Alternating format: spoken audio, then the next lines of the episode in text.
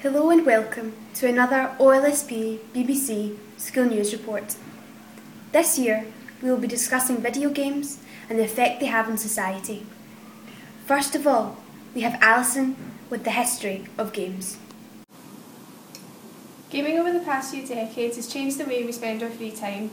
There have been many variations. Now we're going to go down memory lane from the old school arcade games to today's high tech apps. Here we have a wide range of game consoles, both old and new. What games did you enjoy growing up? Duck Hunt. Aladdin. And the Lion King. Forgot about Of course, Disney. Yeah. Did you spend a lot of time playing them? No. Not really. What games did you enjoy playing growing up? Uh, well, the first game system I got was an Atari. Um, it was actually wooden, believe it or not. Um, and I remember a game called Pac Man, which I played a lot.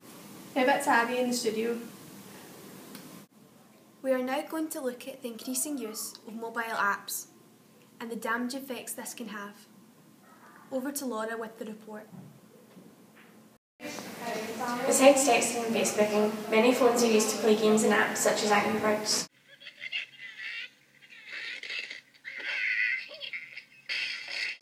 All over the UK, people are spotted with their phones out and as glued to the screen, trying to beat their high score in some simple yet addictive game. We're now going to interview some of those addicts. Where's the weirdest place you've played Video Blitz? Played it in an aeroplane. And we're just. Maybe for other people it might be that I play it when I'm in the toilet. Did you cope without the game? As long as I have it for a couple hours a day, I'm, I'm absolutely fine without it. Once they tried to make me go to rehab, I said no. No, no, no.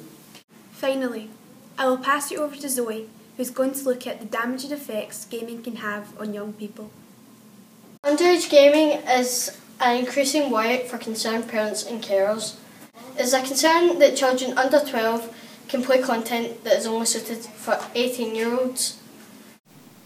I've been Abby. Thank you for watching another OSP BBC School News Report.